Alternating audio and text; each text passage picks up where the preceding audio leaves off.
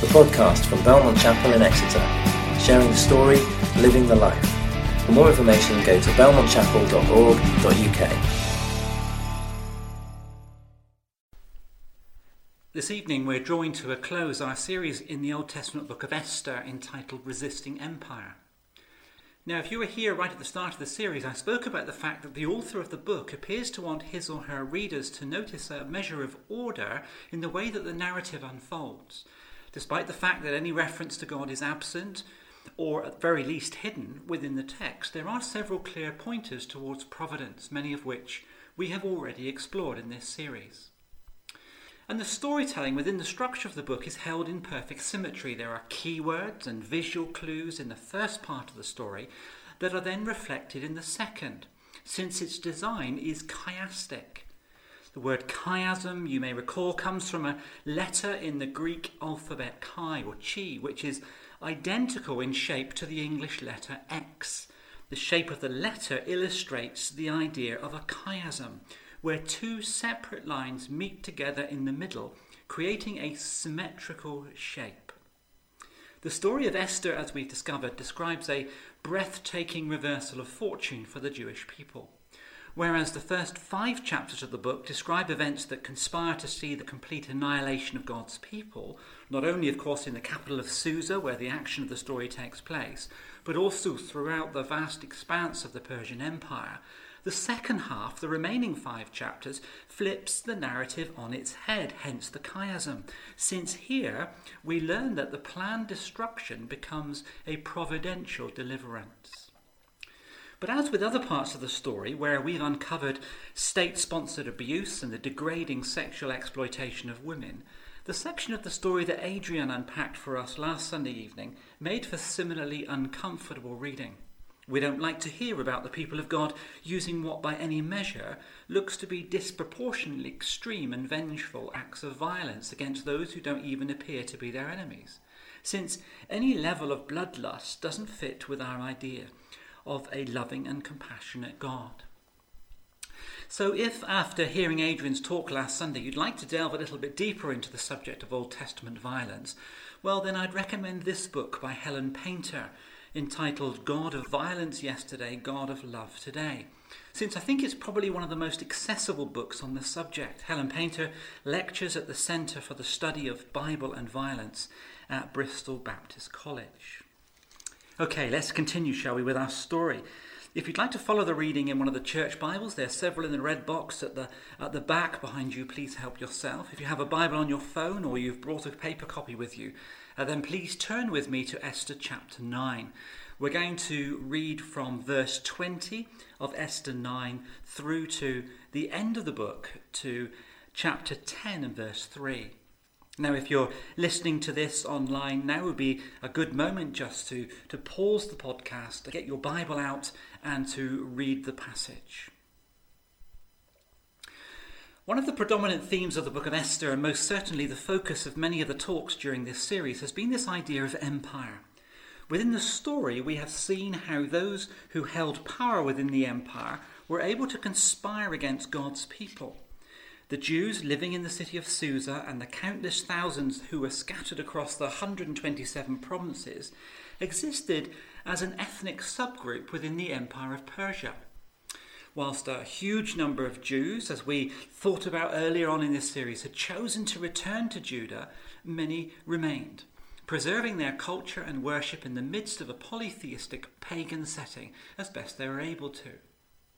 And whilst our experience may be markedly different, there is a sense in which we, as followers of Jesus, as citizens of God's kingdom, can draw some parallels between the culture in which we live and work and the situation experienced by God's people at the time of Esther. Whilst the tensions, of course, aren't anywhere near as extreme, we do have a tendency to times to choose to blend chameleon like into the background. In our morning series that we looked at at the beginning part of the year, Frontline Sundays, we were encouraged to think of ourselves as red dots scattered amongst a sea of grey. God's people, citizens of the kingdom, standing out from the background, resisting the empire. This is what Paul writes to his Christian brothers and sisters in Rome. This is one of those verses that we had as a key verse during that series. Romans chapter 12, verses 1 and 2. Therefore, I urge you, brothers and sisters, in view of God's mercy, to offer your bodies as a living sacrifice, holy and pleasing to God. This is your true and proper worship. Do not conform to the pattern of this world, but be transformed by the renewing of your mind. Then you will be able to test and approve what God's will is, his good, pleasing, and perfect will. So, what lessons can we learn from the story of Esther and from the verses that we have read together this evening? What distinctive behaviours have we observed that might help us to consider what reflecting God's kingdom principles in our lives might look like? So, the question is Is kingdom living really that different from empire living? And if so, in what way? We're going to look at four things this evening. God's kingdom people are active in resistance, that's the first thing. They are spontaneous in celebration, that's the second, extravagant in welcoming, that's the third, and energized in hope, that's the final one, the fourth. So, firstly, God's kingdom people are active in resistance. Earlier this week, uh, two Just Stop Oil activists threw soup at Vincent van Gogh's painting Sunflowers on display in the National Gallery in London. In response to this, uh, George Monbiot, writing in The Guardian, penned these words Everywhere I see claims that the extreme tactics of environmental campaigners will prompt people to stop listening. But how could we listen any less to the warnings of scientists and campaigners and eminent committees? The peaceful resistance of these activists appears to horrify some people more than the collapse of our planet, which these campaigners are seeking to prevent. Do we really care more about Van Gogh's sunflowers than the real ones? And in the remainder of the article, Monbiot points out that opinion is divided as to whether the action of these two young people is vandalism or a legitimate expression of submissive, non violent resistance to a perceived injustice. The story of the book of Esther offers us several examples of resistance to empire. From Queen Vashti's refusal in chapter 1 to be paraded naked in front of a group of the king's cronies, through to Mordecai's wise counsel and support of Esther as she pursued through the privilege of position a calculated and well orchestrated stand against the injustice of the king's edict and Haman's machinations.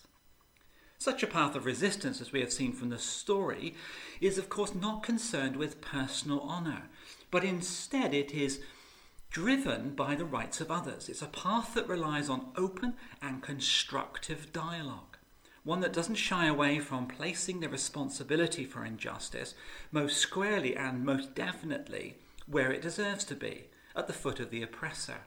It's a path that refuses to compromise on truth or freedom and the right and equality of everyone. Nevertheless, it's a path that may lead to self sacrifice, since most people in power, whether institutional or personal, are likely to feel accused or ashamed or angry at having their status threatened and their actions questioned. Esther chose this path of submissive non violent resistance. And she risked such a response. Chapter 4 She prepares herself to approach the king. She hasn't been summoned by the king. So that action in and of itself could lead to her death. Esther says to Mordecai, I will go to the king, even though it is against the law, and if I perish, I perish. That's Esther chapter 4, verse 16. And whilst Esther risked a response from those in power that would be negative for her, we know that Jesus experienced all of those consequences to the full. As he taught and lived out God's love for all, and most particularly for those who are marginalized and frail, those who are abused and misunderstood, Jesus experienced the malice and murderous intent of those whom he most threatened, those in influence, those with money, those with status and authority. In doing so, he established what we come to understand to be an upside down kingdom. It's one that subverts the progress of empire. It's a kingdom where the first will be last and the last first. It's a kingdom where whoever wants to be greatest must be the servant of all. This is what we discover recorded for us in Mark chapter 10 and verse 45, Jesus' words. For even the Son of Man, talking about himself, of course, did not come to be served, but to serve, and to give his life as a ransom for many. All of which, of course, leaves us with a question In what ways am I, are you, being called to resist? How are we as a community being called to reflect something of kingdom values, those things that may be different from those values of the empire and the society in which we live? Secondly, then, spontaneous in celebration. God's kingdom people are called to be spontaneous in celebration. Now, despite the horrors of the earlier chapters of the book, we now discover there's a spirit of generosity spontaneously breaking out amongst the people of God. In the verses that just preceded the section that we read, the writer tells us this. So, reading from Esther chapter 9, verses 18 and 19. The Jews in Susa assembled on the 13th and 14th, and then on the 15th they rested and made it a day of feasting and joy. Those living in villages observed the 14th of the month of Adar as a day of joy and feasting, a day of giving presents to each other. And I think it's important to notice that it's only after the events of these two verses, verses 18 and 19, that Mordecai makes a record and issues letters informing the people that the newly appointed Feast of Purim would be celebrated annually. So it was not in, as in obedience to Mordecai's authority that the Jewish people established the custom, because they, as we read in verse 27, took it upon themselves to do so. It was not because of religious obligation or Levitical law that Purim was established, but rather it happened as a natural result of the exuberant joy that spontaneously broke out amongst them, a heartfelt response to God's gracious rescue. So here we see a people not simply going through the motions of ritual and religion, a sobering reality, of course, that we observe so often at other times within the narrative of the Old Testament, but instead we see a people who are set free from duty, who are set free from law, a people who are rejoicing in what God has done for them and celebrating that freedom. This is what we read in Esther 9, verse 22. Their sorrow was turned into joy, and their mourning into a day of celebration. I wonder, as God's kingdom people, are we like that? Are we those people who celebrate what God has done for us through Christ? Then also we notice that God's kingdom people are extravagant in welcoming. Thirdly, uh, I'd like you to notice that it was a time where consideration was given, not only to the poor amongst them, but also we see a welcome being extended to anyone to join in the celebration. Verse 27 again of chapter 9 the Feast of Purim is open to all those who join them. And such an openness of invitation is, I think, quite striking given the context of the feast's inauguration. It suggests, doesn't it, a, a desire for reconciliation. It suggests a desire for dialogue. Everyone is invited to the feast. And it puts me in two mind, uh, two pass in mind of two passages of Scripture. The first one is from the Old Testament. It comes from the prophecy of Isaiah. There we discover that God encourages his people to enlarge the place of your tent, stretch your tent curtains wide, do not hold back, lengthen your cords, strengthen your stakes. That's Isaiah 54 and verse 2. And the second comes from the New Testament. Paul writes to his friends in Galatia, and he reveals why there is a need to do what Isaiah 54 2 encourages, since there has to be room for everyone in the kingdom. Galatians 3:28, a well-known verse, it says, "There is neither Jew nor Gentile, neither slave nor free, nor is there male and female, for you are all one in Christ Jesus." Now, I think that in our heads we believe that message, that everyone is welcome to the feast that anyone can enjoy the benefits of kingdom living, that all, without exception, can find place within God's family. But I'm not sure we always necessarily allow what we believe in our heads to make a difference to our hearts. So, lastly, the story tells us that we, as God's kingdom people, are energized in hope. One of the things that we've noticed right at the start of this series is that God's name never appears within the story of Esther. In the New Testament, the kingdom of God is described as both now and not yet, in one sense, partially hidden. And whilst the full impact and extent of the kingdom remains under wraps, there is a very real sense in which you and I, as kingdom citizens, are being called to reveal its activity and promote its manifesto through lives that point people towards Christ and follow his example. However, I think it's easy to get discouraged, since positive change is often difficult to spot. Take, for instance, the fact that the book of Esther both starts and finishes with King Xerxes. He remains the king. The empire is intact. The symmetry of the story that we thought about earlier sets Xerxes at both the start of the first chapter and at the start of the last chapter. Esther chapter 1, verses 1 and 2, mirrors Esther chapter 10, verses 1 and 2. This is what we find in those two verses. The first one from chapter 1 this is what happened during the time of Xerxes, the Xerxes who ruled over 120 provinces, setting, stretching from India to Kush. At that time, King Xerxes reigned from his royal throne in the citadel of Susa. Then from chapter 10, King Xerxes imposed tribute throughout the empire to its distant shores, and all his acts of power and might, together with a full account of the greatness of Mordecai, whom the king had promoted, are they not written in the books of the annals of the kings of Media and Persia? And despite the fact that the Jews at the close of the story of Esther are, of course, no longer subjected to persecution, the nation of Israel will, as history attests, be subjected to further humiliation. Though they may have been delivered from death in the book of Esther, there will occur within the storyline of the nation the awful reality of non deliverance and the reality of genocide, the horrors of the Holocaust. The theologian and writer John Goldingay, in his commentary on Esther, says this Whilst superficially circumstances have changed for now, Ultimately, history demonstrates not development, evolution, and growth, but instead through a pattern or cycle of the rise and fall of one ideology and empire being replaced by another, the dreadful, seemingly irreversible commitment of humankind to self destruction.